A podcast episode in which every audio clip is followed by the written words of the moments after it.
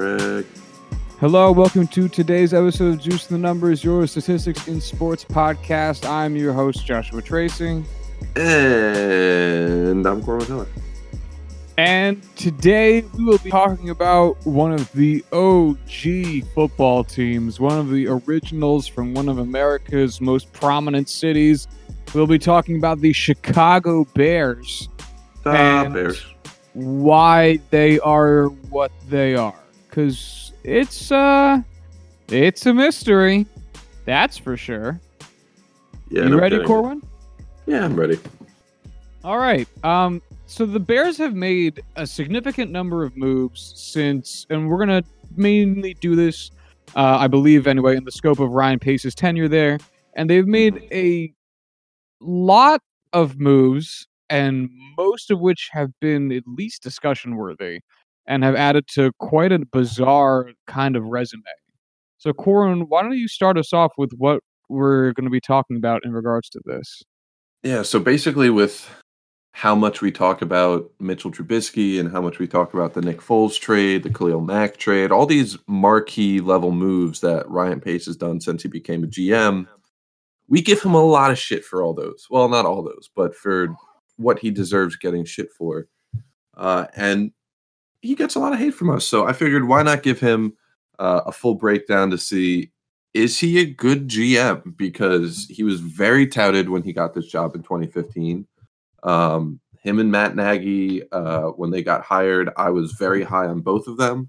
I thought they'd both do a very fine job. Uh, both were, you know, uh, you know, I'm using the same word again, but both were marquee hires uh, at the time, and it's been a rocky road. So I dove into uh, the draft picks, every draft pick since 2015, um, all of his free agent moves since 2015, and then all of his trades since 2015.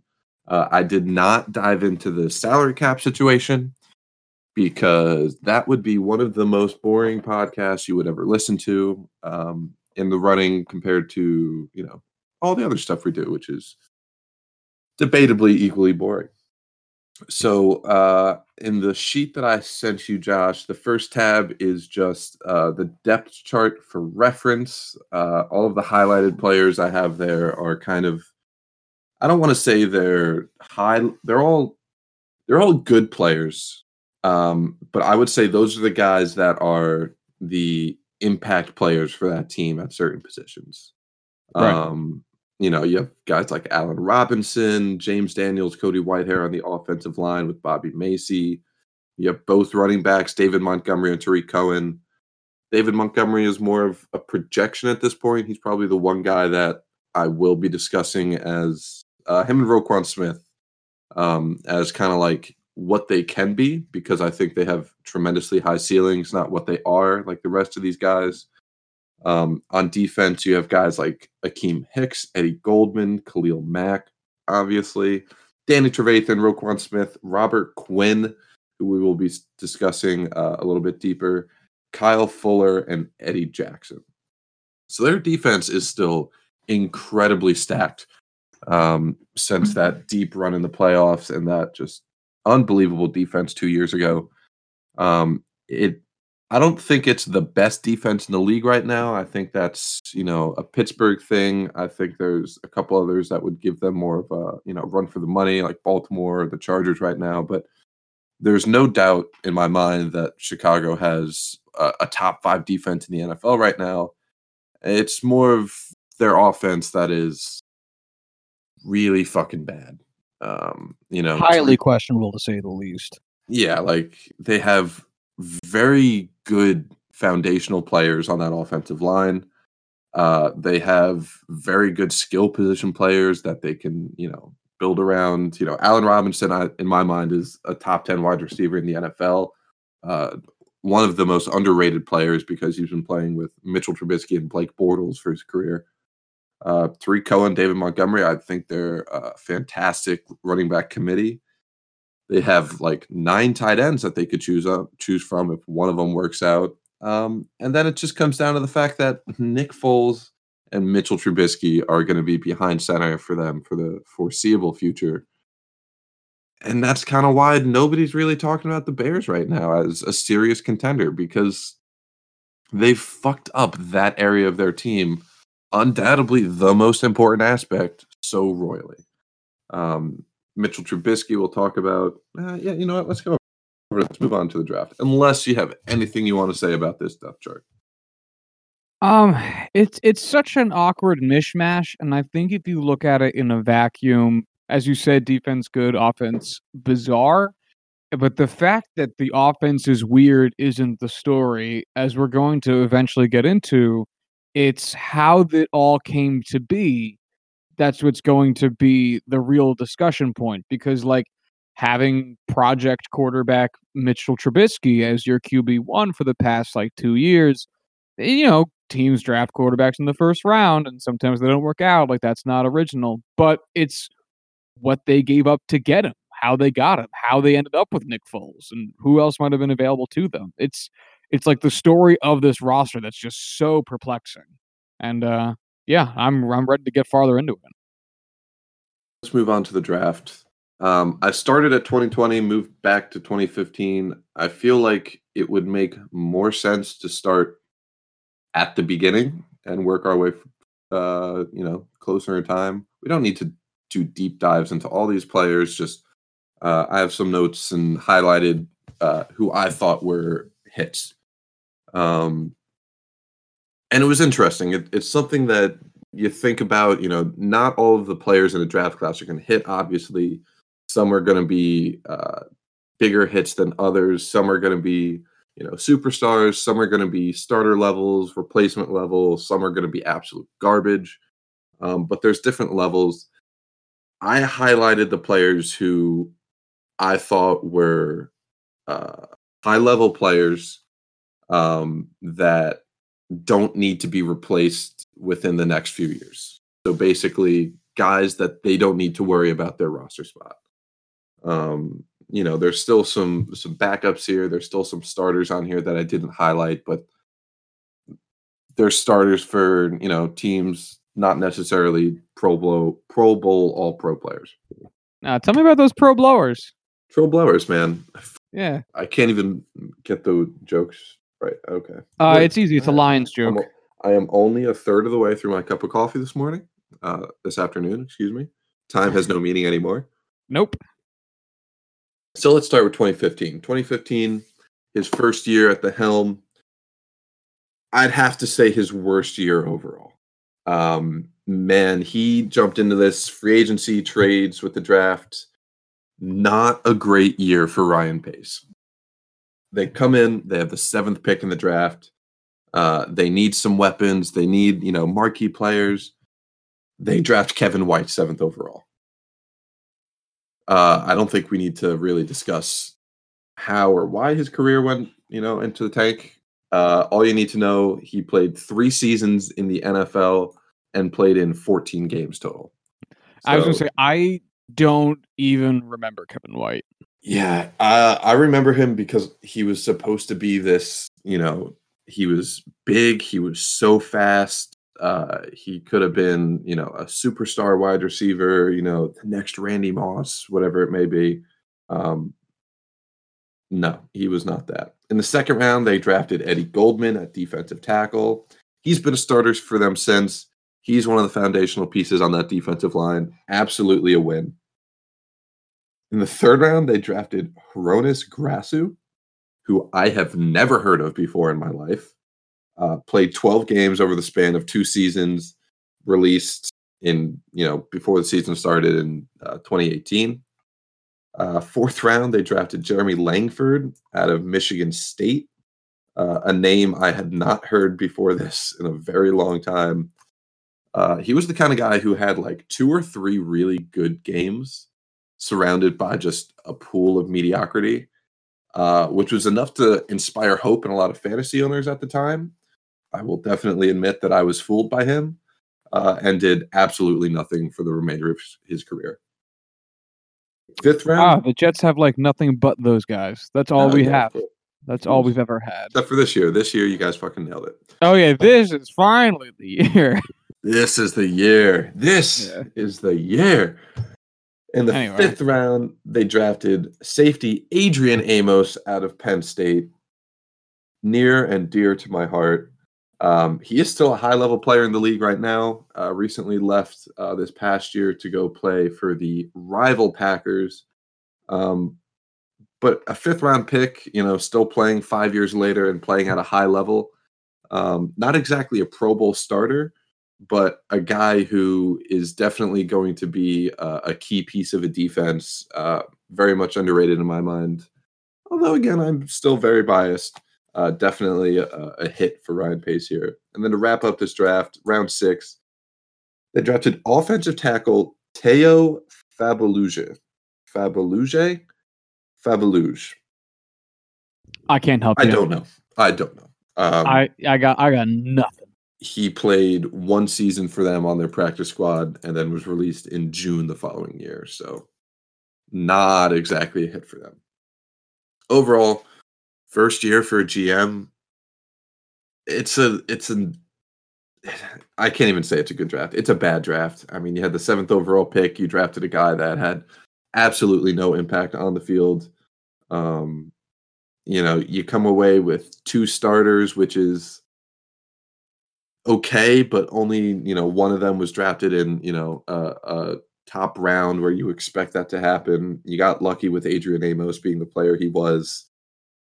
Not not a great look, but again, first year in the job, you know, hired only a few weeks before this. It's not exactly uh, uh, an expected time to be killing it uh, in the draft. So I usually always give the uh, first year GMs a little bit of lean, leniency, a little bit of leeway.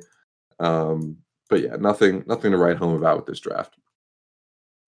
All right. Uh, Should we 20 jump into 2016 then? yeah, let's just do it. All right. 2016, uh, the team does a little better. They're not drafting in the top seven. They are drafting in the top 10, ninth overall.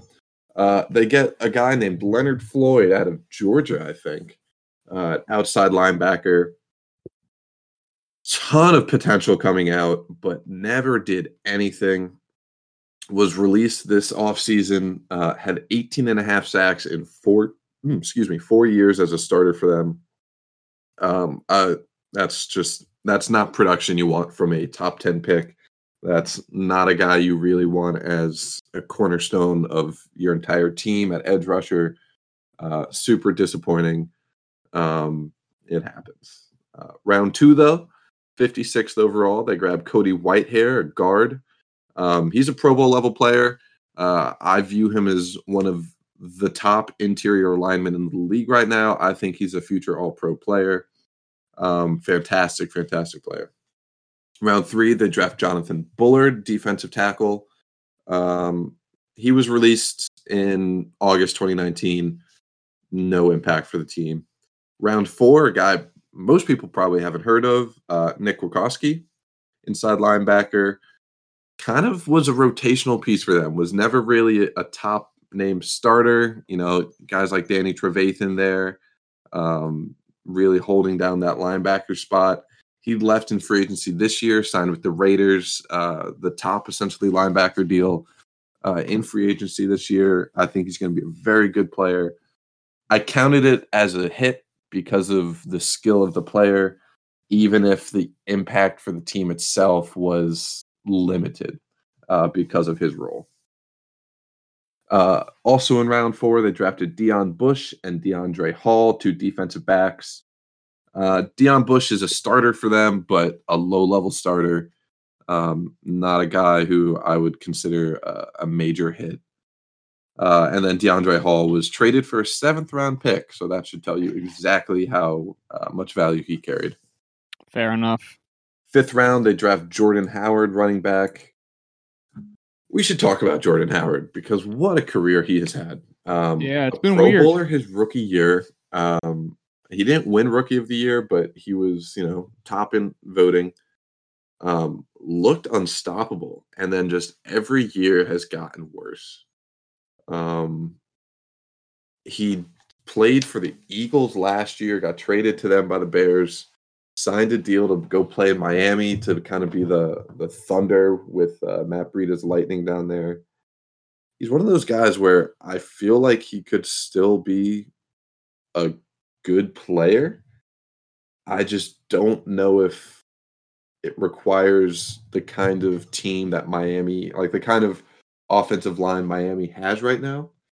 I mean, if you can't really perform in uh, Philly behind that offensive line, you know, I know he didn't exactly get the biggest market share with Miles Sanders being drafted there, but I don't know. I feel like he's might be one of those guys where I think fondly of because you know you own him in fantasy that rookie year when he breaks out and you're a goddamn genius. But maybe it's just uh looking at the past with uh, rose-colored glasses. I don't know. It's, You have any thoughts on? I mean, that, that's one of the reasons that like people say to be careful about drafting running backs high. Not that Jordan Howard was drafted high; but he was drafted in the fourth round. But maybe they have a part of their game that gets figured out or doesn't transition well into year two. Maybe they just uh, lose a step that we can't see, or they lose a, a, a level of vision, something like that. It's it's tough. It's a position that, in theory, you'd want to say oh, just run harder or just mm-hmm. run faster.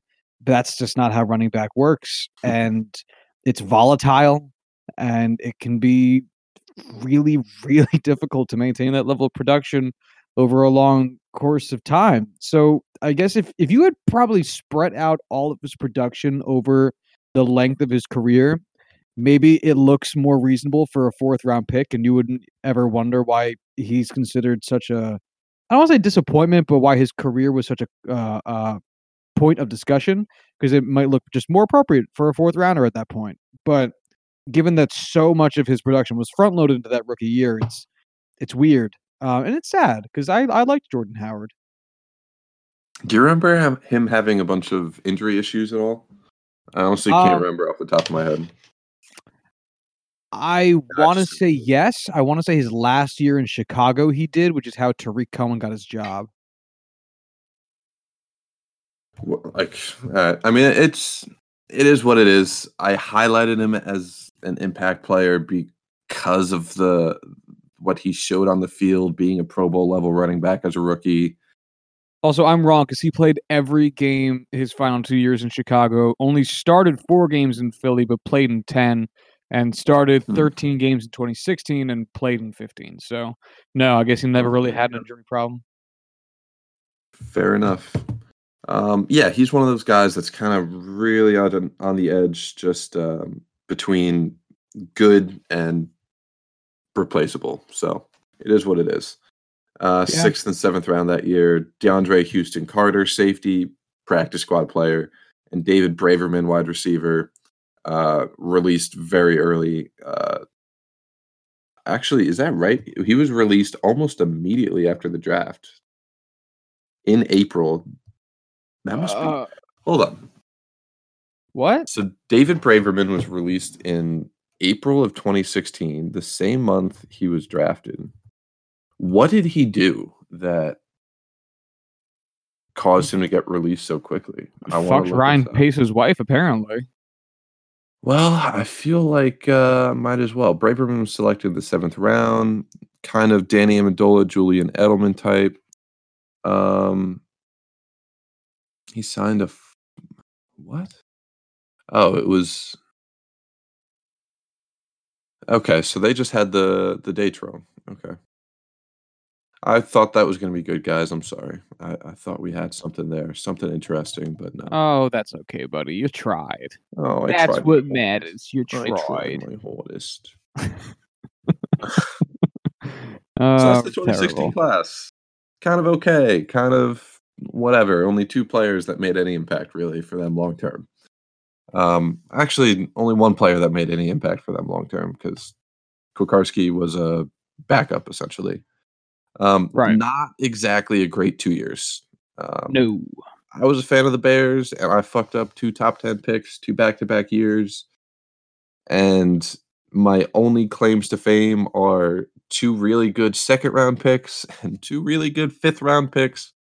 I uh, would not exactly be feeling excited or inspired by my GM. No, you wouldn't be jazzed. I wouldn't. I would not be jazzed, but there's hope on the horizon.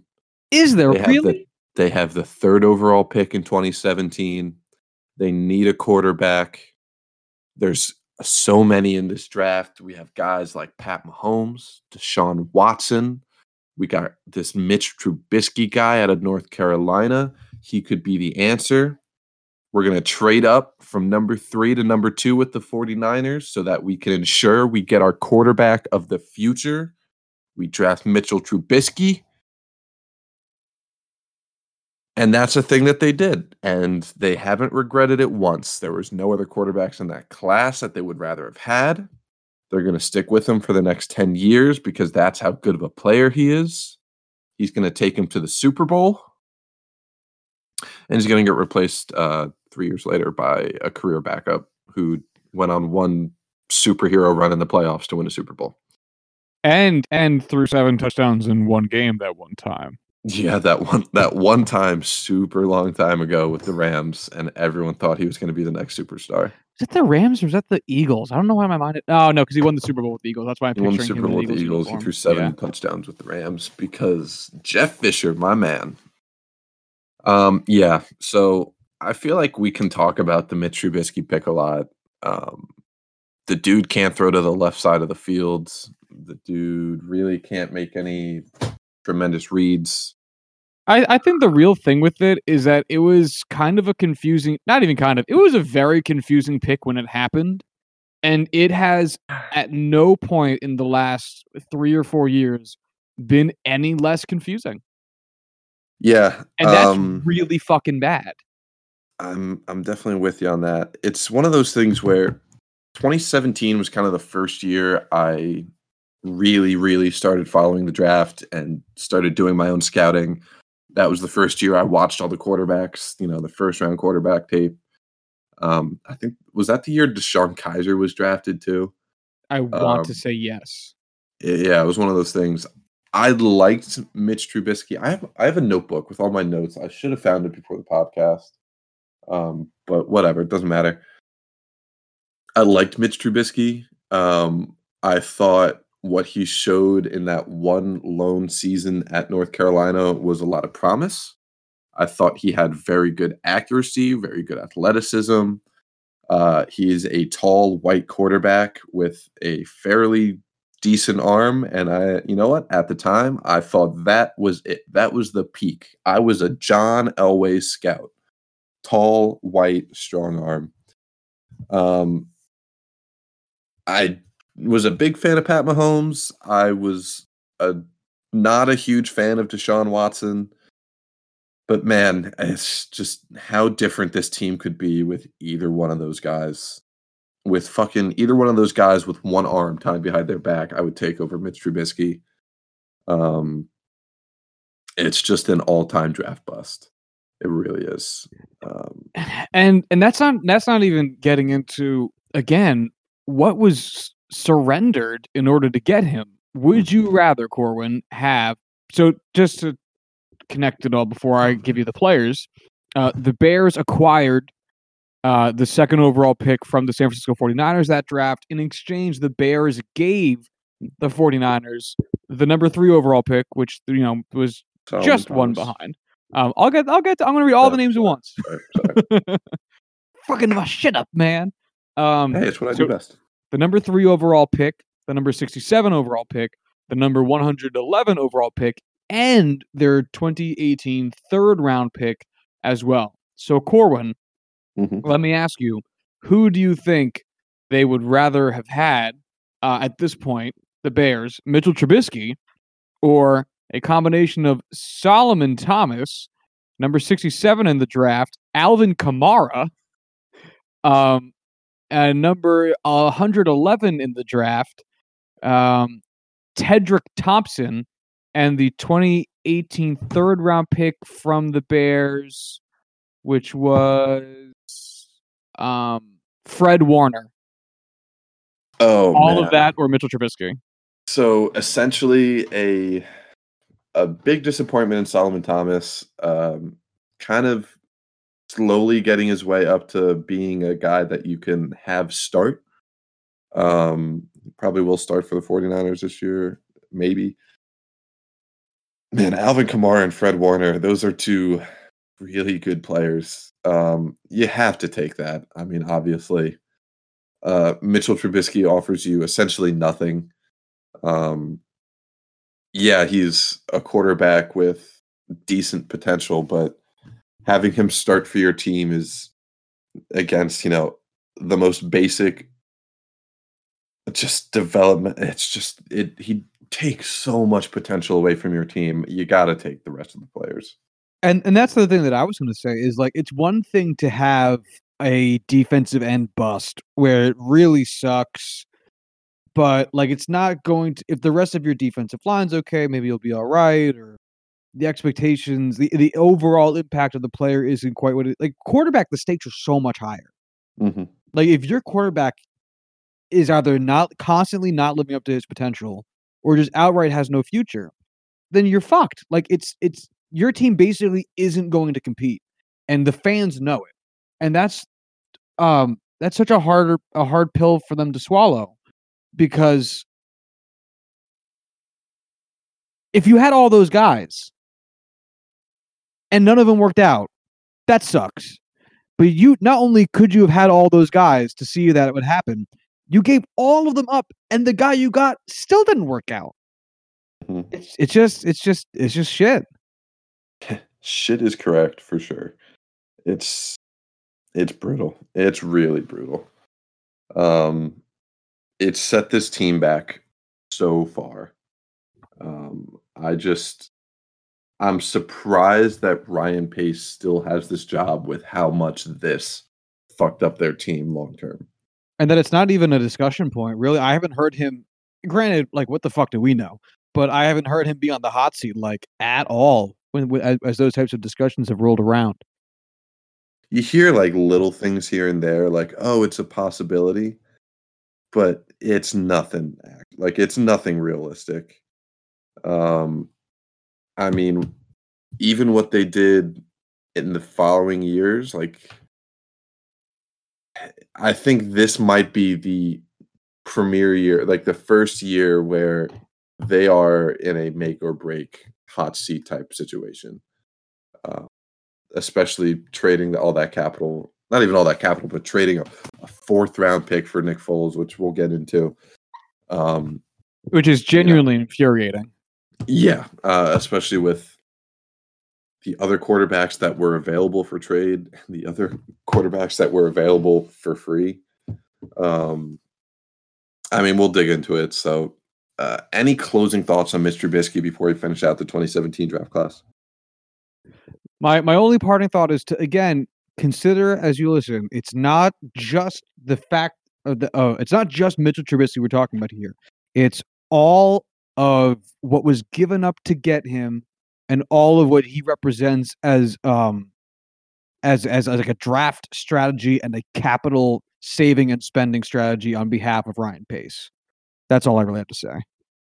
Yeah, I'm with you. Right, I'm cool. definitely with you. All right. Uh, so next up, second round, they draft a guy named Adam Shaheen, tight end. He was released like two weeks ago. Um, not exactly a great player for them. Uh, never really produced much. Never really showed or flashed the potential that people thought he had. Um, round four, though, round four, you know, round four and five for Pace is kind of where things click. He drafts Eddie Jackson, safety, and Tarik Cohen, the running back. Um, Eddie Jackson is an all-pro player. I this was one of my dudes in 2017. I loved watching him. I thought he was going to be a superstar. I felt very dumb when he fell to the fourth round. I was like, "What the fuck am I missing?" Uh, the answer is nothing. I'm a genius. I'm an expert scout, and I knew he was going to be a superstar. Uh, Tarik Cohen, though, I had no idea who this person was, um, but he is very short. He is very fast. He's a Pro Bowler, um, and he's a pretty electric weapon for them. Um, he lined up a lot in the slot this year. Uh, when they would bring in David Montgomery, he would move out uh, wide. I think his versatility is super underrated. I I'm a fan of the player. I wish I had a guy like him uh, on my favorite team. Um, I'm confused as to what the long term plans with him are going to be, um, especially with David Montgomery having a rocky first year. But regardless, he is both of these guys huge impact players for the Bears. Uh, and then in the fifth round, they drafted guard James Morgan, released in 2018. Did absolutely nothing. And end of sentence. yeah. Um, so this is kind of like the first. I don't even want to say it's a good draft class. Like they drafted two really great players, and they drafted a marquee quarterback that turned out to be absolute garbage and is now a backup. Um, I could see coming out of this draft how, like, even with just five players, I would be so ecstatic, like, just on cloud nine coming out of the draft with these players. Um, and a couple years later, three years later, it's not exactly uh, it's not exactly the same feeling. Oh God, no! Because No. because again, No it's like no no one cares if you like really nail the fourth round pick if your first round selection is absolute butt. Mhm. So yeah, Yeah. So 2018, another top 10 pick because fuck the Bears. Yes. Um, 2018, um, truly just like the Bears of recent history, another top 10 pick for them. Uh, this time they got uber athletic linebacker Roquan Smith. Um, high, high level starter for them. One of the most uh, athletic, fastest linebackers in the NFL right now. Not yet a Pro Bowler, but I fully expect him to be soon. Uh, definite All Pro potential uh, after two years. After yeah, after two years in the NFL. Uh, James Daniels in the second round. These second round picks always a always a hit for Ryan Pace. Uh, center. Uh, I looked at this guy's stats. He's had only five penalties over the past two years. High level starter for them. Definite under the radar guy. Um, I will say, I will admit my scouting abilities for offensive linemen is not exactly good. Um, but I think he could be a, a very good player for them uh, in that interior line. Another second round pick here, Anthony Miller, wide receiver at Memphis, uh, has shown flashes of being able to be the guy opposite Allen Robinson. Put it all together yet? I blame it on Mitchell Trubisky because that's an easy person to blame. Um, not quite an impact player for them yet, but definitely uh, can be relatively soon. Um, and then things kind of fall off a little bit. Uh, Josh, I'm going to need your help on pronouncing this next dude's name. Let me, let, let- let me give. All right, all right, all right. Okay, Joel good, good start. Strong start. Iyiegbuniwe. Eh, Like you said that, like you were looking for me for reassurance, and I have no earthly idea how you would even come close to pronouncing that. I'm gonna So- say with, with with more confidence, Joel Iyiegbuniwe. I didn't have any more confidence in it. Joel Igbaniwe. Joel Ig. I'm gonna look it up on on. I'm gonna look up his profile on Pro Football Reference, and because they always have pronunciations, and I'm gonna see what it is they say. Let's call Um, him Joe Joe Ibby. Joe Ibby. Sh- Yeah, to, sure. I'm so sorry, Joel. They don't even have a pronunciation breakdown. Yikes. Can we Oh. uh can we find can you Google while I go through this uh how Roger Goodell pronounced it when he drafted him? Can you just search this guy's name with like draft and try to find Yes. that video? Yes, I can. I will that do would that. be fantastic. Um, yeah, he's a he's a depth backup linebacker for them. That's not really anything to talk about. Um, whatever. Round five, they got Bilal Nichols, defensive tackle. He's a starter for them. Not exactly a marquee name. Um, definitely one of those guys who is a starter, but easily replaceable. Um, not going to be an impact player. Uh, then you have Kyle Fitts in the sixth round, defensive end. He was released in 2019. And then Javon Wims, wide receiver in the seventh, pick 224. Uh, still on the team, uh, seventh round picks. That's pretty hard to do. He's their wide receiver five on the depth chart right now. Um, so overall, great start to the draft. First two rounds, uh, excellent, excellent, excellent.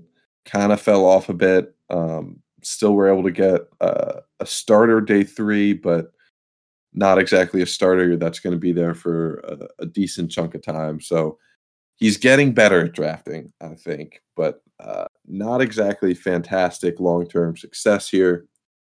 Um, I wish I looked deeper into historic hit rates overall, how many guys you kind of expect to hit throughout a draft class, um, you know, two, three years post draft.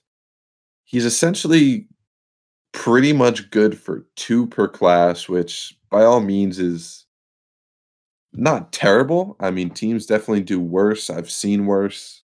Um, but if you're only getting two starters per draft class, I feel like that's not a sustainable way of building a team. But then again, at just maybe because I don't have any I don't have any reference material for this, and that's that's on me. I should have put that together a little bit to kind of be able to talk about it, but um, it is what it is. I'm kind of uh treading water here, hoping Josh can find that video. Having so I really can't. I'm sorry. I've been trying so hard, and I I I'm just assuming they don't keep track of those videos, which is a real shame. And I honestly haven't been able to find because I can't sit here and listen to all of them, but I haven't been able to find one where they like obviously talk about um Joel and use his full name because it certainly hasn't been easy finding anything. Um, but yeah, so we're just gonna have to. I'm just I'm just sticking with Joel Iegbuniwe, and I'm and uh, and then uh, followed by I'm sorry. I found it. How'd you find it in five seconds? I couldn't find it. Damn it. Um, I googled Joe Iegbuniwe draft selection, and it was the first video. That that's why exactly what I looked up. God damn it. Um the way the guy select the guy who selected him was uh like on a football field. Uh I he was not confident the way with the way he said it. I don't blame him. Um no one else is saying it. I mean, like May, you, Mike like, Mayock's talking about him, like they're talking about him, like in the on like the draft room. they are not saying his name. Yeah, I mean, again, I do not blame them. Yeah. I'm really upset they don't have a video of Roger Goodell saying it. I mean, I get it. Like, it's a fourth round pick. Goodell's not doing all of them. Never used to, but I'm disappointed. Yeah. I mean, I guess. Oh well, you know, it's it's it's it's a dry enough podcast right now. I just I wanted a little bit of that. I just wanted a little. We're fun. keeping it easy. We're keeping it light. Yeah. We're keeping it breezy. Yeah. We're looking up how to pronounce yeah. people's names because we feel bad we don't know how to. Uh, yeah. Yeah, so I'm gonna this next name. Uh, moving on to the 2019 class. Uh, this next name, uh, their first pick, really tough. Didn't have a pick until the third round. Um, thanks to a trade we will get into uh, a little bit. Uh, the first player, running back David Montgomery. Um, tough name. I think I got it right though. He's a starter for them. Yeah, thank you, thank you. Uh, kind of in that running back committee with Tarik Cohen. I still, I still have a lot of faith in this guy. Um, he was one of the top running backs in that class, but had a rocky rookie year. Uh, still have confidence in him though. Looking at this draft class, so this is a horrible draft class. Uh, they had five picks. They only had one day two pick. They had four day three picks. None of them have any impact on this team whatsoever. I'm just going to go through a Riley Ridley, wide receiver out of Georgia. He's like their fourth string wide receiver. Duke Shelley, deep on the depth chart at cornerback. Stephen Denmark, deep on the depth chart at cornerback. And then Kerrith Whyte, a running back who's on the Steelers 53 man roster right now. So I didn't look into how that happens because I didn't care. Um, but I just thought it was funny that he's the only player here that he probably had, you know, just as much of an impact for the Steelers as David Montgomery did for the Bears, just in a, a much shorter time. Uh, like if you stretch it out, it probably would have been the same. But he's a seventh round pick. Um, yeah, pretty fucking shit class. No, no real impact guys here yet. Yeah, no, this Um, is quite bad. Yeah, and then and then we have 2020, which Which, uh, yeah, ain't gonna it's hard to say because better, is it? you know we haven't seen them play. And again, they five of their seventh picks, five of their seven picks are fifth round or seventh round. So not exactly grabbing a bunch of impact players here. Um, the two guys that they did get in the second round, Cole Kmet, Jaylon Johnson, uh, tight end and cornerback, respectively. Cole Kmet, top tight end in the class, but with a team with a, a fair amount of holes on offense, just places they could fill in. Uh, I really would have liked to have them get a more impactful player at a more premier position. Um, I mean, with the offensive style I like and the offensive style they run, tight ends are important.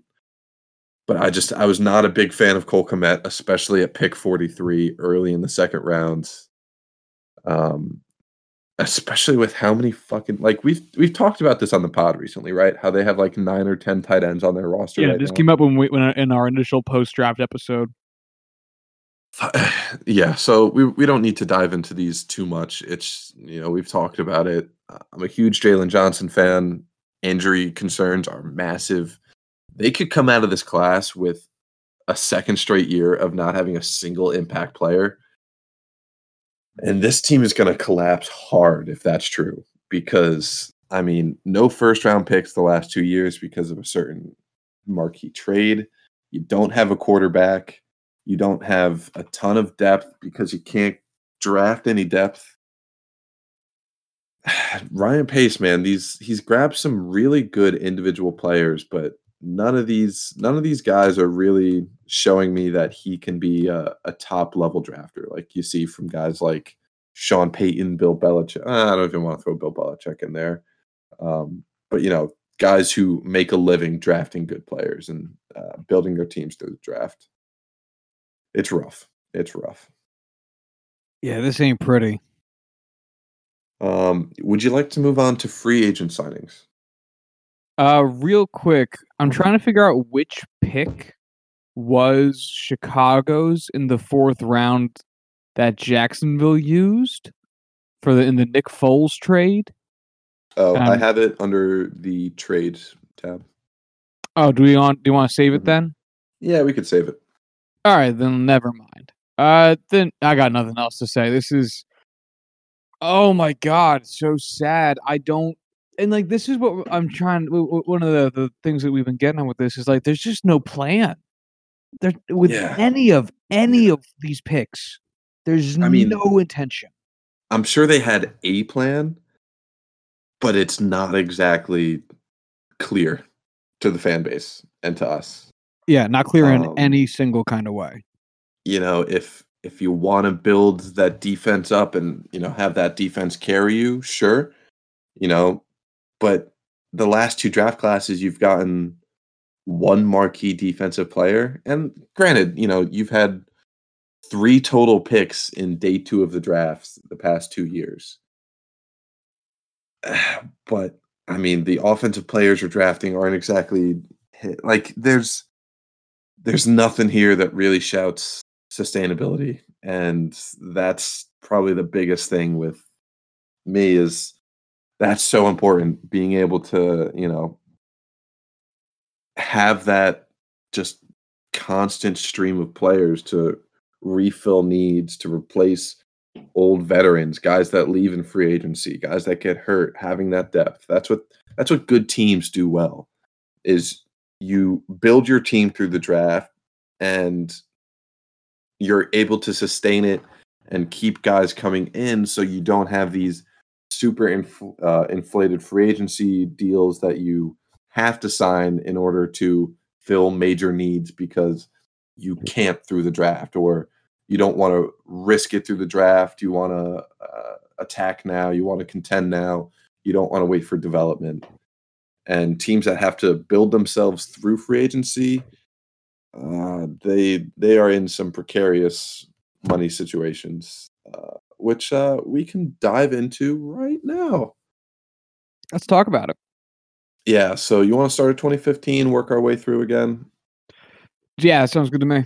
We can go quick on these. How about I give you the year, the total money, and uh, the AAV, and you give me uh, a yes or no whether or not that was a successful. Whether you know, looking back, you think that was a successful free agent signing.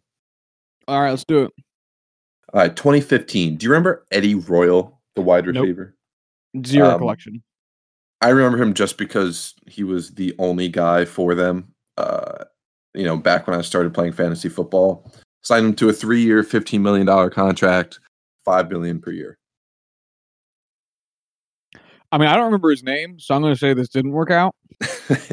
it uh, it did not. Uh, he was definitely never much of an impact player for them. Uh, I wish I kept in here whether uh, they were released, what their success rate was, but it seemed to have gotten deleted at some point. I won't lose any sleep over it. This next one isn't a major deal, but Jimmy Clausen, do you remember him? The Quarterback out of Notre familiar. Dame. Oh, quarterback. This definitely didn't work out. Yeah, so he was a, a high draft pick by the Panthers, I think. He was kind of a Oh, now basically like he was yeah. this like golden boy quarterback with the biggest fucking attitude and just like he was a total piece of shit the you know prima donna just he was the stereotype for like prima donna shitty attitude quarterback should have been like a top five pick ended up falling to the second round because of it and after all that they signed him to a one year $260000 contract like a year or two after he was drafted. Oh, that's just fucking bizarre. Clearly didn't work out for the Bears, but I just wanted to point out how fucking funny that contract was. Uh, I think the only person that worked out for was Jimmy Clausen. I I would not say it worked out for Jimmy Clausen. Uh, monetarily, he got paid. kind, uh, kinda. potential, you know, potential wise, he could have gotten a hell of a lot more, you know, if he wasn't Uh, a you know dipshit. Yeah, I But, you know, that's right. that's just arguing whatever. No, you're right. Uh, you're right. Entre- Antrel Rolle, three years, eleven point two five million dollars, three point seven five AAV.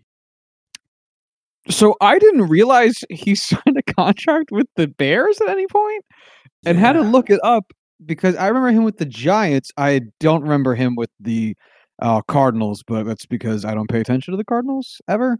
Um, and yeah, one season with Chicago for seven games, uh, where he did basically nothing. So this is definitely a dub. Yeah, when I, when I saw this name, I was hopeful because I remember him being a good player for the Giants. Um, but I guess his time in Chicago was not exactly the same level. Uh, next up, Pernell McPhee signed a five-year, thirty-eight point seven five million dollar contract. Uh, defensive lineman. Uh, I'm looking at his baseball reference page right now because this name doesn't rem- I don't it doesn't ring any Yeah, his, bells. uh, his It- baseball reference page. Did I say that? Fuck. His Yeah. pro football reference page. Um, he looked to have been relatively productive in one season. This didn't work out. I mean, I, I mean, 12, 12 games uh, or 14 games with 12 starts in 2015 is nice. Six sacks, that's fine. 2016, nine games with zero starts and just nothing to really speak of. And then in 2017, 13 games on five starts with uh, a similar level of production than he had the previous year. It's just there's just nothing really here. Yeah, not so far. Oh for four. Um, I threw this fifth one in here because he wasn't exactly a great player at the time, but like four years later, he turned into a very good player. Uh, Bryce Callahan, undrafted free agent, signed a point five eight million dollar contract. Good for five hundred and thirty thousand dollars a year. I don't even remember him back in the day when this back in the day 2015 5 years ago. Um but the fact that they kept him in house and were able to keep him long term is the only reason I mark this as successful. I have no reason to believe you would even know who he is. So Nope, we no idea. to talk about that. Didn't know. So I'm glad 2015 one. Yeah, 2015, real bad draft, mm, real bad free agent class. Not a great year for Ryan Pace so far. 2016, uh, Danny Trevathan signed a four-year, $28 million contract, good for $7 million a year. I would say that this has certainly worked out for them. Yeah, uh, Danny Trevathan's still a still a cornerstone of that defense right now, still holding down that middle linebacker spot for them. Um, they snagged him from the Broncos after their Super Bowl run. Uh, I think that was 2016. So that sounds Um, right enough. I'm not gonna check. Uh, yeah, we'll go with it. It's not the end of the world if it's not. Um, but yeah, great player for them. Um, next up, Bobby Massie, offensive tackle. Mentioned him a little bit already. Uh, still their right tackle, I believe. Um, I don't really know how to judge tackles or offensive linemen in general, as we've discussed on the show. But the fact that he is still starting for them, I will take as being a good sign and say that yes, this has been worth it. Yeah, contract just for reference, three years, eighteen million dollars, six million per year for your starting right tackle who plays at a fairly high level is pretty dope. Uh, and then finally, Akiem Hicks signed a two-year, ten million dollar contract. Um, I just realized that there's no way, since he's still a starter for them, there's no way this contract held up through 2020. So I definitely missed his second contract with this team. Uh, Either way, though, it's it's worked out for them. yeah, I mean the fact that he signed another contract with his team, uh, especially at assumingly a higher amount of money, uh, would definitely lead you to believe he was successful. So finally, 2016, also not a great draft class, but hit on all of their major free agents. That's must feel pretty, pretty, pretty good. Yeah, no, this is this is a success. 2017, Markus Wheaton, wide receiver, signed over from the Pittsburgh Steelers, signed a two year, $11 million contract, $5.5 million a year. Yeah, I, I also have no idea who this is. That's because he fucking sucks. Yeah, I'm looking at his um bad. his uh his approximate value, and in in Pittsburgh in 2013 it was one, in Pittsburgh in 2014 it was six, which is good. Uh, 2015 six, which is good. In 2016 it was zero, and then Chicago signs him and it was zero, and then he goes to Philly and it's zero. So uh, yeah, there's no reason I should know who this is. Um, I don't remember if it was Markus Wheaton or Sammy Coates for the Steelers, but oh, I just looked up the tweet and it's Sammy Coates. So never mind. Never mind. We'll just uh we'll just skip past that and pretend I never said anything. Uh Oh man, Mike Glennon signed a three-year, forty-five million dollar contract, fifteen million dollars a year. Should he not have?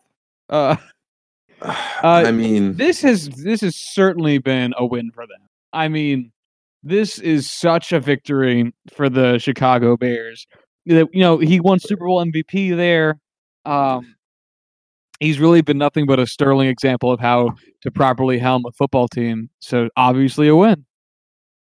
eh, this is just um this is something. I mean, you draft you move up to draft a quarterback number 2 overall and then you sign his his backup, his mediocre backup to a 15 million dollar per year contract. This was something we shit on a lot at the time. Looking back, uh, we were spot on. This was a ridiculous contract. Um, I uh, like I hear the phrase a lot now because we've talked about it with Jalen Hurts. You're only as good as your backup. That's fine, but if you're drafting a quarterback in the top two, best case scenario is that backup you sign will never play a game. Um, worst case scenario is he's your starter while you tank for another quarterback either way, you don't want to be paying big money to that guy. Like you bring in a guy like Josh McCown, you pay him twelve million dollars a year. He is the kind of veteran that is great with young quarterbacks, uber intelligent, has played for a ton of different teams, knows his knows his stuff. I can get behind that because that's a guy that's going to help you develop your quarterback. Mike Glennon has never been that guy. Um, it's it's this is one of the worst. I will say, like of all the bad shit Ryan Pace has done in his career, he just cannot do quarterbacks. Like it's it's unbelievable how bad he is at just assigning quarterbacks value. Whatever. Yeah, this. I don't, this I don't, is- want to be Mike Glennon to be the guy that we you know focus on throughout this entire. No, thing, but it, 'cause it's, what Mike just Glennon represents. Um, So true. which is just me fucking with, with things I've said previously in this podcast. Uh, but it's true. I mean, like this is such bad judgment. So like, not only so they gave up all of the previously mentioned draft picks to get Mitchell Trubisky, and are also paying for a second round pick, uh, his contract, which is a sizable contract for uh, you know, a rookie because it's sec- second overall. It's a lot of Mhm. money and they're paying the I for already forgot how much I have to check the spreadsheet again. How much are you getting paid, Mike Glennon? 15. Fifteen million a year from Mike Glennon.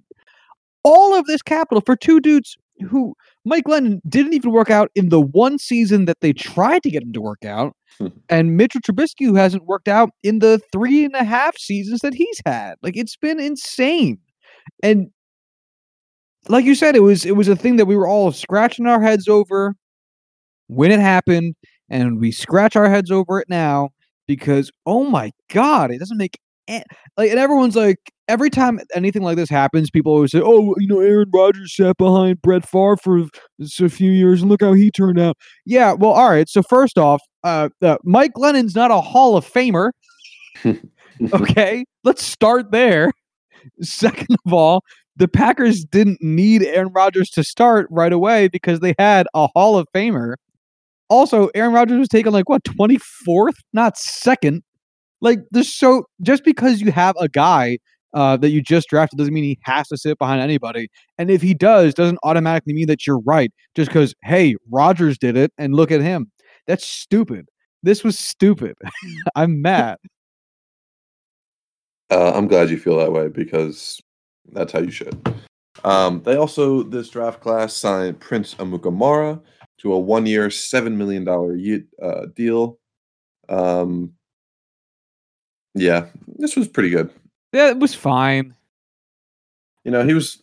I don't think he was their cornerback. He might have been their cornerback one at the time. I don't remember, and I don't feel like looking up the Bears 2017 roster because that's fucking dumb.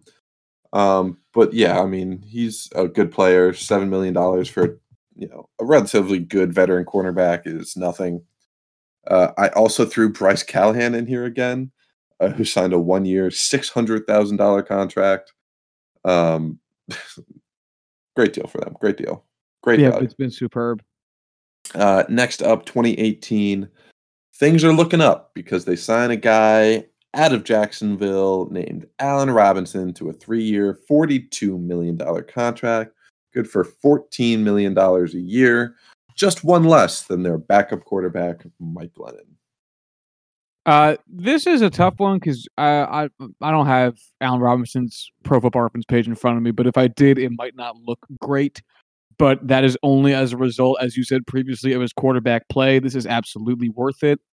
Um, it's, he's like it's like one of the only dudes they have really that's that's worth a damn on offense. So definitely definitely worth it for. uh I'm not sure it's paid off, but definitely worth it.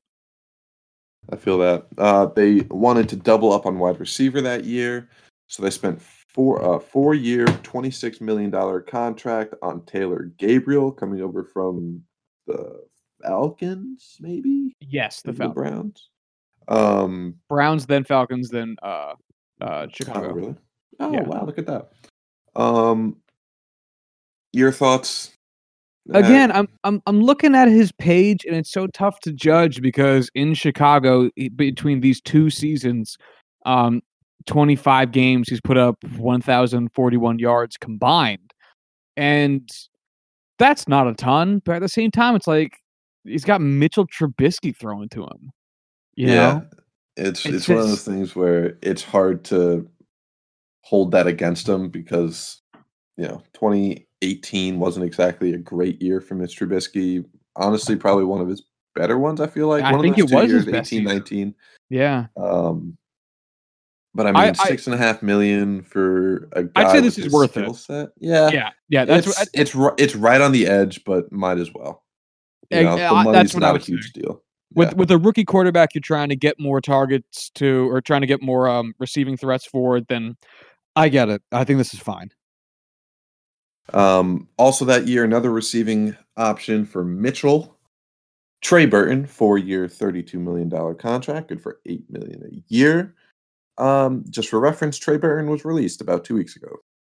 yeah um yeah i have nothing to say about this Yeah, Uh, not exactly a, a superstar signing. Uh, I actually Nope. thought this would work out better. Trey Burton was kind of the guy behind Zach Ertz in Philadelphia. Many thought he was going to be a, a breakout guy once he could get that, um, get that playing time in. he did have his best season of his career in 2018 569 yards um and six touchdowns both of those being the high watermarks for his career but do you have any guess as to how many yards he had in 2019 400, 500, 84 84. How many games did he play? eight Holy shit, really? eight games, started five of them, 24 targets, 14 receptions, 84 yards, six yards per reception, zero touchdowns. His longest receiving first down, five yards. His longest pass, uh, or his longest reception, 16 yards.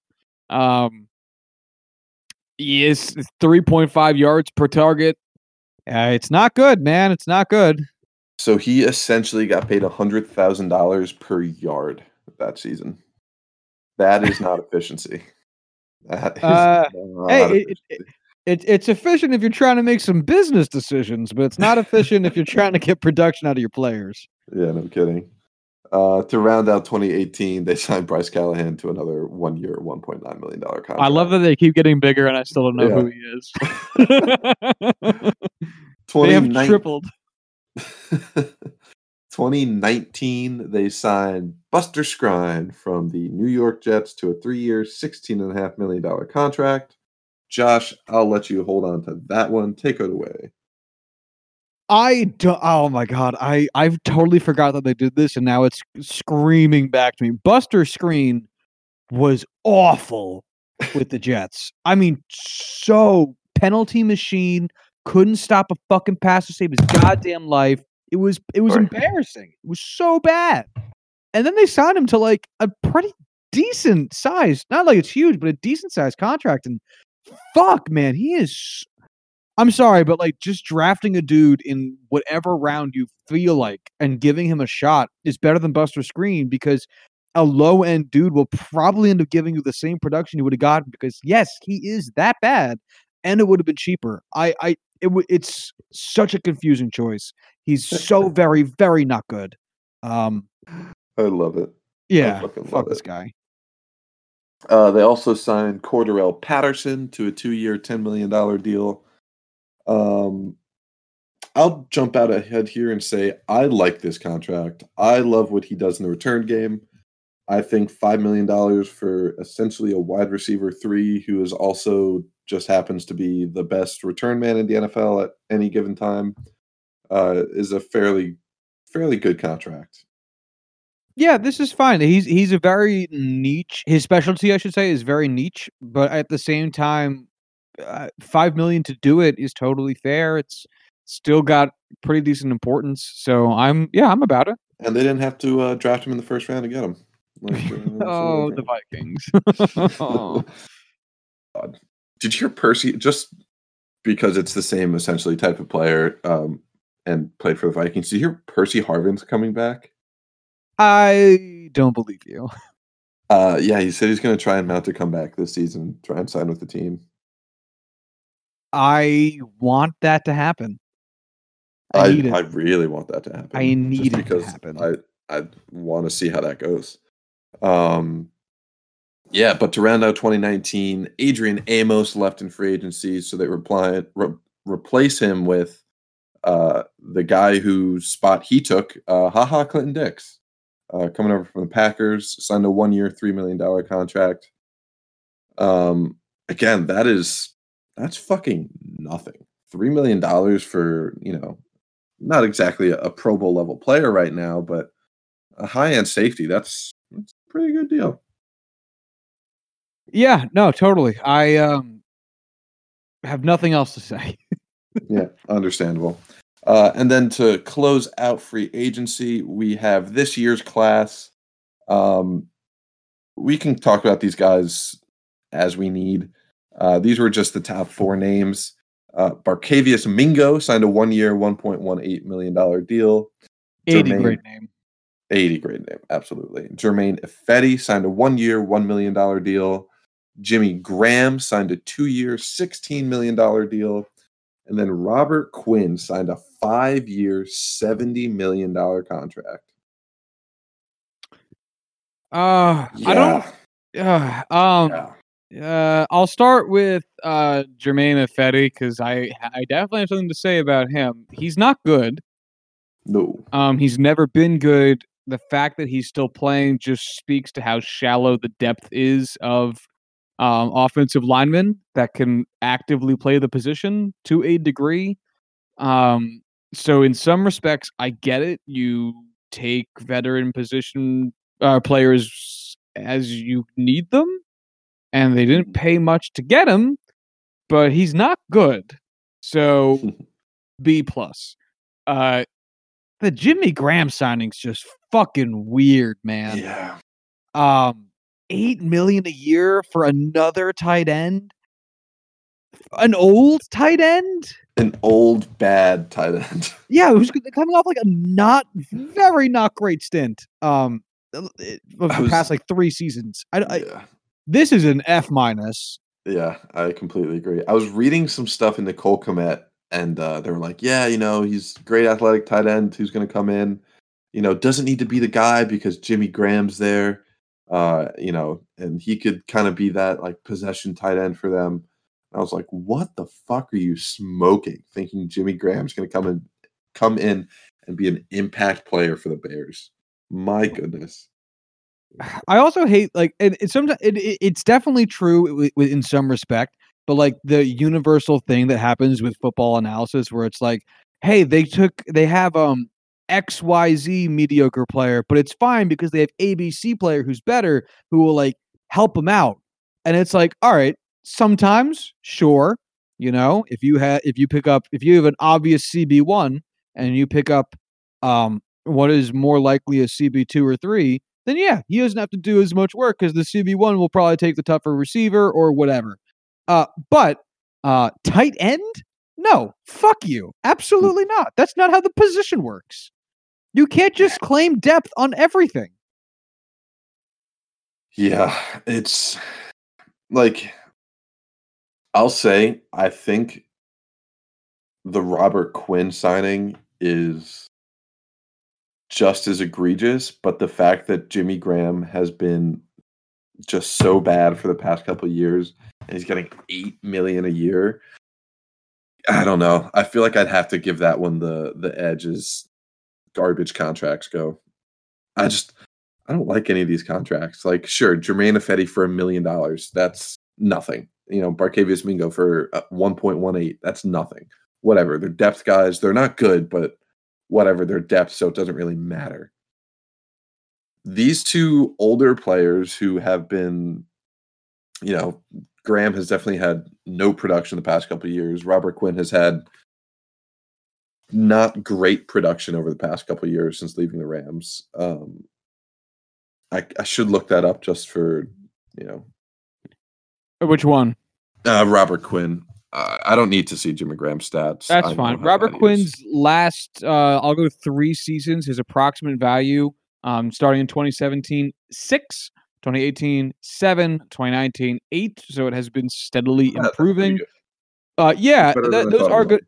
Definitely not what his like 2013 season was, when he had 16 of approximate value, or 2014 when he had 12. But they're not bad. Um, this is definitely an overpay for sure. It's an overpay, and I don't know what the market. both in in term and money.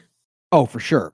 And I don't rem- quite know what the market was for. Um, I guess linebacker slash defensive end. If, if that it's just what they're getting paid. Um, although given the track record that we've just presented to you for Ryan Pace, chances are he overpaid because he's just an idiot. Um, but going into his age 30 season, giving him five years to hope that he I mean don't get me wrong, like he uh, 11.5 sacks last season's the most he's gotten since 2013. So his Mhm. second most ever. But at the same time, like the Dallas defense, I guess the Bears defense is really good too. I don't know, man. It's a gamble. It's a big gamble. It could end up paying off in spades. It could end up crashing and burning. But I don't I- think Pace deserves the benefit of the doubt. I disagree. I don't think it's going to be able to pay off in spades because he's You don't think so? Four, I think it could pay off, but the fact that he's making fourteen million dollars, the best case scenario is that he provides adequate production for fourteen million a year. Uh, There's, I don't think there's any way he can exceed this contract in any way. No, actually, I, I I will concede. You're probably right about that. Let, going above and beyond this contract would be very difficult. Right. Nigh impossible. Um yeah. So that's free agency. I, I don't have a lot of love here. I, I don't like most of these contracts. Um there's a couple that are decent. Uh there's very few that are very good. Um honestly like Allen Robinson is probably my well, no, Bryce Callahan is my favorite signing because he's Oh, 100 which- Which time? yeah, exactly. Um, Allen Robinson's probably my favorite signing, and even that is limited because he can't produce with what's around him. Uh, wide receivers can't throw themselves the ball, so hard yeah. yikes for Ryan Pace. I don't, I don't, I don't have a lot of hope for uh, this free agency class either. So, would you like to close out with these trades? These four or five marquee trades that he's made. Uh, I'm sorry. Say it again. I I zoned out for a second there. That's fine. You want to close out with these trades? Oh yeah, sorry. Let's do it. All right. Um, so he's had essentially one trade, one marquee trade every year at GM outside of 2017 uh, when they drafted Mitch Trubisky because they had no capital to do any trading. Um, so let's start in 2015. This one is going to be near and dear to your heart. They sent uh, Pro Bowl wide receiver Brandon Marshall to the New York Jets for a 2015 fifth round pick. That was an amazing season for Brandon Marshall. I was so hyped about Brandon. It ended up turning into nothing, but I remember being just so excited for Brandon Marshall. Um, Mhm. that season and the seasons after when he eventually did nothing. Went to Just the for Giants. reference, that season, uh, 109 passes caught for 1,502 yards and 14 touchdowns. Um, Yeah, ridiculous. unbelievable season. Unbelievable. With Ryan Fitzpatrick as his core as his quarterback, just And oh then my god. Um, he's fucking magic. yeah, uh, so definitely them selling too soon on a player, but I I don't rem- recall his Chicago time well enough to know what it looked like. I will say, um, so the fifth round pick that they acquired from the Jets became Adrian Amos. So if we're just talking about the two players, Brandon Marshall and Adrian Amos, I would say the Bears won this hands down because Marshall had one tremendous season, but that was it. And Yeah, you know, nothing getting. Adrian Amos for practically nothing for four years. You know, eh, great player but they didn't know they were getting Adrian Amos. They were just getting a random fifth round pick and whatever player that would turn out to be. And you traded essentially an all pro season for a random fifth round pick. And that is just, you know, Brandon Marshall was at the time was significantly better than the last two, three years of Brandon Marshall that we remember, you know, most closely.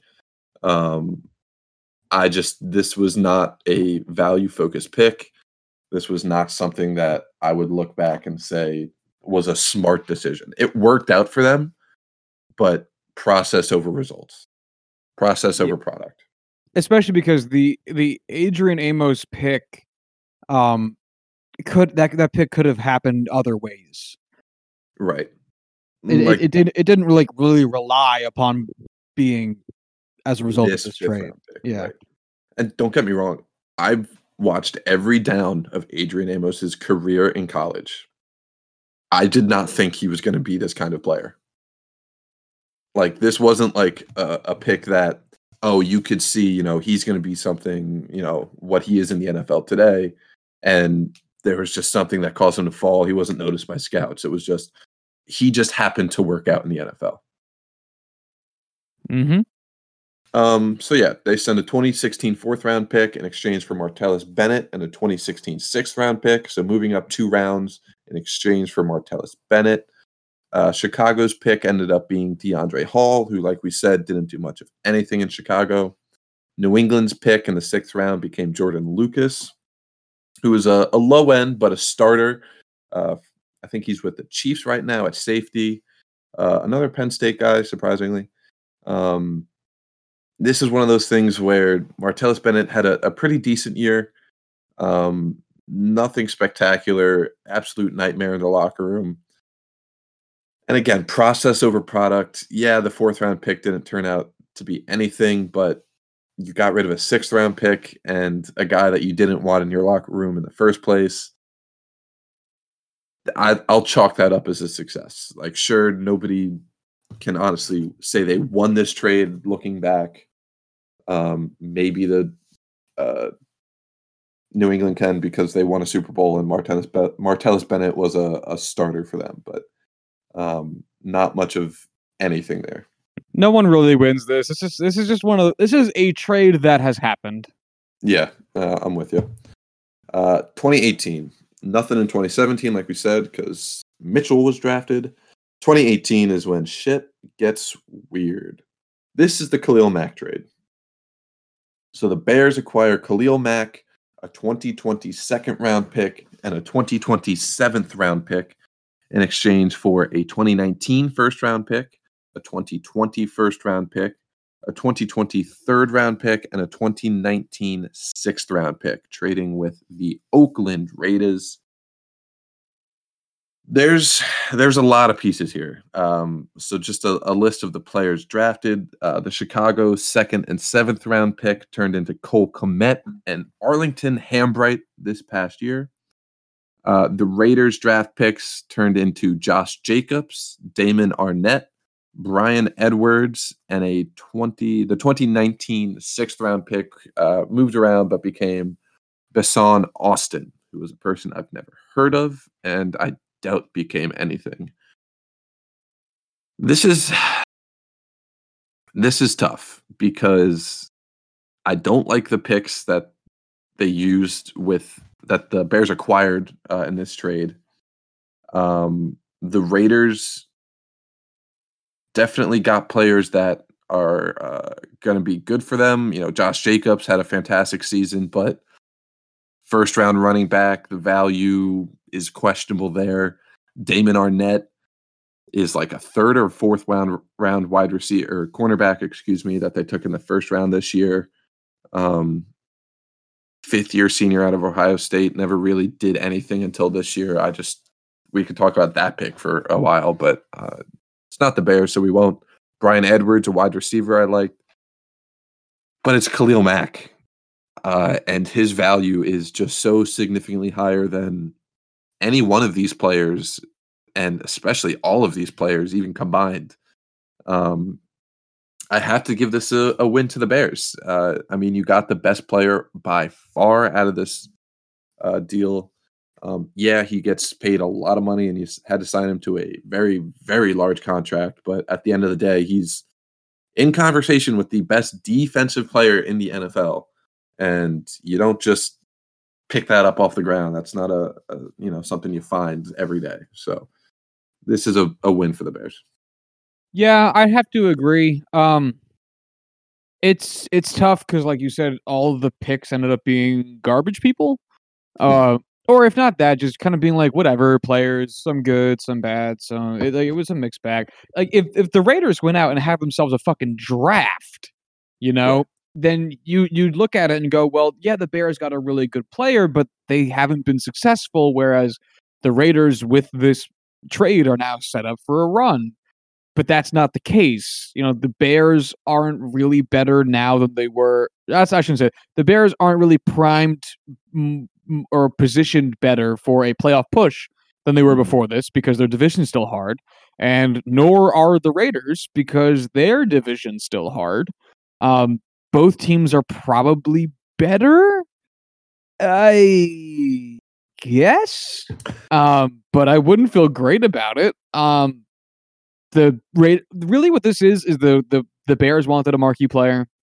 The Raiders wanted cap flexibility. Both teams Yeah. got that. Um, it it's tough. They got a, a phenomenal phenomenal player. They gave up a lot to do it, but given who Ryan Pace is, he probably would have fucked up those picks anyway. So a mild win for the Bears, but I guess I have to give it to the Bears as well. Yeah, it's one of those things where I was very, very concerned about what that trade, like where that trade would fall on the spectrum. Um, I was concerned that that would be a nightmare trade for the Bears, just because. I mean, maybe I was. a- I think I might have been a little bit more concerned for the Raiders because they're giving up Khalil Mack. Um, but yeah, that's a, a definite win for the Bears. Um, and then 2019, moving on, n- not quite the same level as the previous one we just talked about, but uh, the Bears acquired a 2020 sixth round pick uh, in exchange for Jordan Howard being sent to the Philadelphia Eagles. Uh, that sixth round pick became Quez Watkins. Uh, man, I just, it's one of those things where this is one this is a trade that happened. I mean Philly Yeah. got a backup running back that did nothing for them in one year. And then the Bears got a sixth round pick. Yeah, That I- mean, it- it's the basic end up being nothing. it's the basic tenet of if you have a guy on your team that has value elsewhere that you have zero intention of playing, hmm fucking get rid of him. Yeah, I mean they drafted his replacement in David Montgomery. He's going to be your third running back behind Montgomery and Tarik Cohen. You got something for nothing. I don't know how you could chalk that up as anything but a win, even if it's just by the most minuscule margins. Yeah, I, I would agree. An, an, an- another another nail biter of a win. hmm Uh, and then finally, to close this out this year, Nick Foles was acquired from the Philadelphia Eagles. Nope, from the Jacksonville Jaguars in exchange for a 2020 fourth round pick, who ended up becoming Shaquille Quarterman, uh, uh, linebacker out of Miami, I believe. I don't know. Yeah, it doesn't matter. Um, man. what the fuck?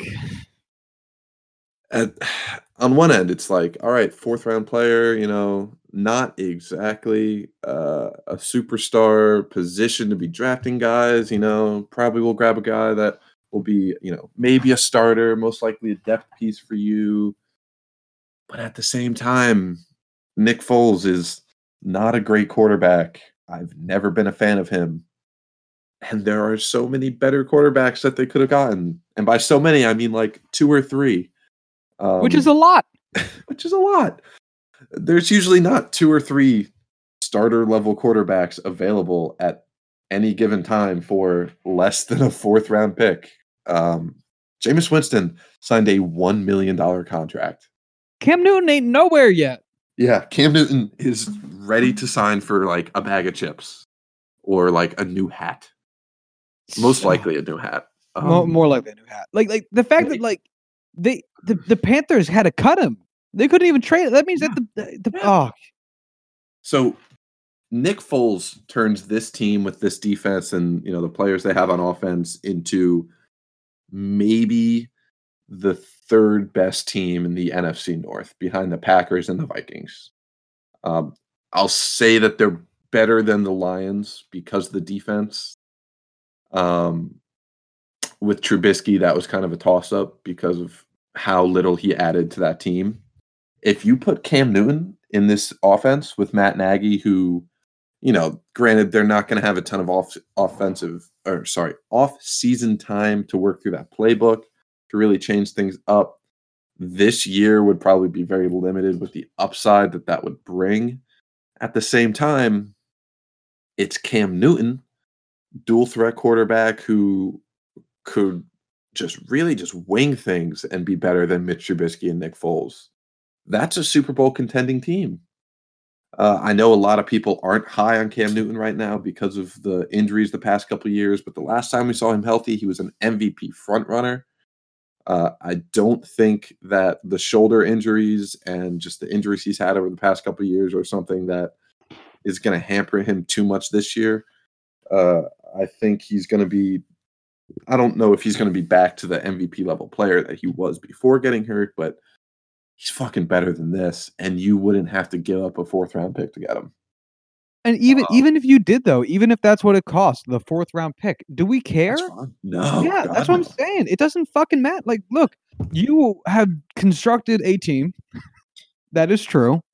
Um and I guess they're technically in more of a win now mode than a rebuilding mode. So if that's the case, fucking get Cam Newton, whose ceiling is higher than the ceilings of Nick Foles by a long shot and Mitchell Trubisky by a career mile, by a country mile. Um, and and fucking go for it. Because if it doesn't work out, if it doesn't work out with Cam Newton and Mitchell Trubisky, basically meaning that neither of those dudes performed well for you, guess what, man? You had to rebuild anyway. This is a. I feel like we just had this conversation with somebody with another team re, uh, about another team recently too. Oh, it was the um the Chargers. Like Mhm, mhm. seriously, if you can't do it with either of those guys, it's not getting done. yeah. So just do it. I, I feel like they were desperate to get a replacement, and at the time, the price for Cam Newton was probably higher than a fourth round pick because the Panthers thought someone would want Cam Newton, um, and they were just so desperate to get a guy that they quickly traded for Nick Foles uh, without really letting the market settle. Um, and I think that panicked pick is gonna really just be the final nail in the coffin for this front office. Um, I feel like this would be a good place to kind of summarize this whole exercise. I mean, we've been talking for I don't know an hour and a half now. Yeah. Do you want to go, uh, or do you want me to start? Do you want us to be first or second? No, I, I figured we could just finish talking about this Nick Foles pick and kind of be like, this Oh. is where we summarize everything. Yeah. No, I got you. Yeah. I'm. um man like it just the inability to finish this team. The inability to to find value at the quarterback position and be able to fairly judge and just make like there are so many poor decisions made in the name of just being trying to find that final straw that puts this team together. Maybe not the that's a bad idiom to use but Final piece. final piece of the puzzle exactly. Um and i just think that they are trying to outrun the grim reaper here and i think for every step they take forward they're taking two steps back because of how important the quarterback position is in the nfl and how just how fucked up they've been with trying to solve that um I I don't think Ryan Pace is going to survive another year in Chicago. I think this is it for him. Um, I don't know. Who knows? Uh, we're still uncertain whether we're even going to have a season. Uh, we're definitely not having an off season uh, the way we have normally. So maybe they're able to swindle another year out of it uh, because of all the excuses they'll be able to shit out.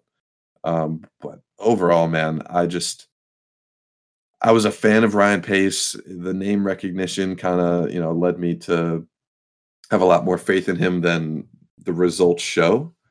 Um, and there were points in this where, damn, all right, Ryan Pace is a smart guy, making some good picks, making some good signings, but as a whole, he's not the guy I want running my team.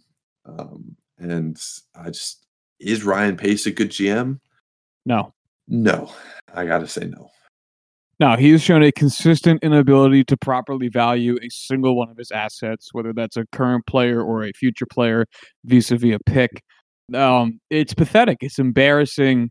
Um, he has just stalled the Chicago Bears as a franchise in terms of their possible success, uh, present and future as a result of his poor drafting over the course of his entire tenure. He's got to go. Like that's it. That's all there is to it. These dudes got to go. Look, there's no shame in trying something out. They tried out Ryan Pace. It went as about as well as Ryan Leaf, and now now it's time to to, to two step the fuck out of there. Like like like let's let's be done with this. This isn't fun for the Chicago's anymore. Get him out of there. So I think we can both agree that the the trade up to grab Mitchell Trubisky was the worst move in the Ryan Pace tenure. Um, Oh yeah. What would you say is the best move he's made? Draft, free agency, trade. What Oh, stands out as being like the the peak of this? Uh, I, for for drafting, I'm going to say um, Eddie Jackson. Hundred percent agree. Definitely, definitely seems like it. For free agent signing, oh my god, there uh, probably Allen Robinson just by default. Yeah, uh, I'm with you. I'm kind of like right there where it's like Allen Robinson because of how good a player he was or is, excuse me. I mean, Akiem Hicks maybe just because he got him for so cheap back in the Oh. day, True. but at the end of the day, it's it's not like we're picking between a couple diamonds here. Yeah, agreed. Um, and for trades, I will also go Khalil Mack kind of by default. Uh, it I know it's the biggest and splashiest, but it didn't turn out terribly, and he did get value. Whereas with the rest of these, they're kind of just whatever trades where he didn't really get value of any kind. So Yeah, I agree. I'm gonna also go with Khalil Mack because again, that's kind of the only it's it's the only one where they got substantial value. And I think that it would be it's close enough where it would be a very different story if the Raiders drafted better. If they drafted more value than the guys they wanted. Um, I mean Josh Jacobs and Damon Arnette, the two first round picks. Uh, very easily could have been marquee players. Um, you know, there was a lot of cornerbacks still on the board that year or this year. You know, a guy like Trevon Diggs could be, you know, a superstar cornerback for them.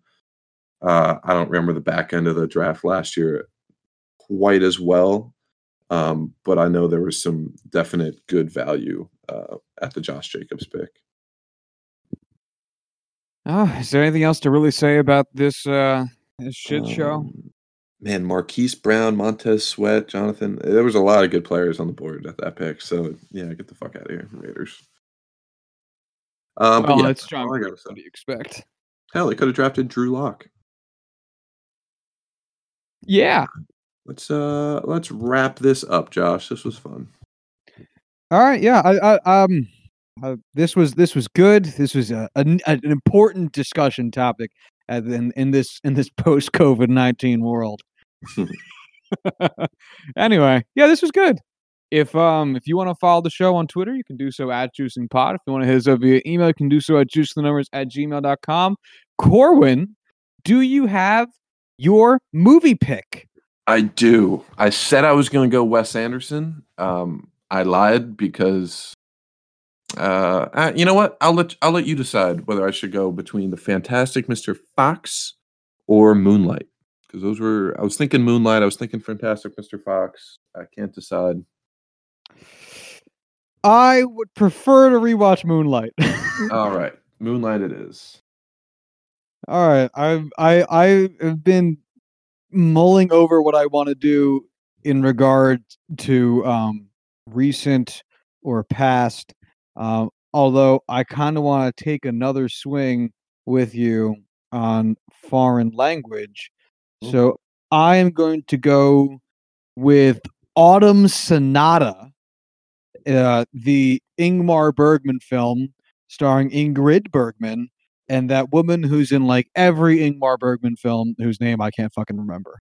But- Uh, oh my, like yeah, yeah, she's great in it. She's fucking great in everything. I love her, and I never remember. So Autumn Is Sonata this- for is me. this movie going to be three hours long? No, this is actually a rather short um film for for Ingmar Bergman. I could have made it um uh, Fanny and Alexander, and we could just have a four hour adventure together. But Autumn Sonata is like a ninety minutes, so it's all good. Perfect. Uh, yeah. I changed my answer to Doctor Zhivago. No. I don't want to watch Omar Sharif be brown. no, he's white in this one. He gets to pick. It's really funny. anyway, he's uh, uh yeah. So that's it. Those are the picks. We'll talk about those on the Thursday episode. So if you want to watch them, watch them before that. If you don't want to watch them, fucking don't. I don't control your life. Uh, that being said, um, until Thursday, my friends. Have a good one.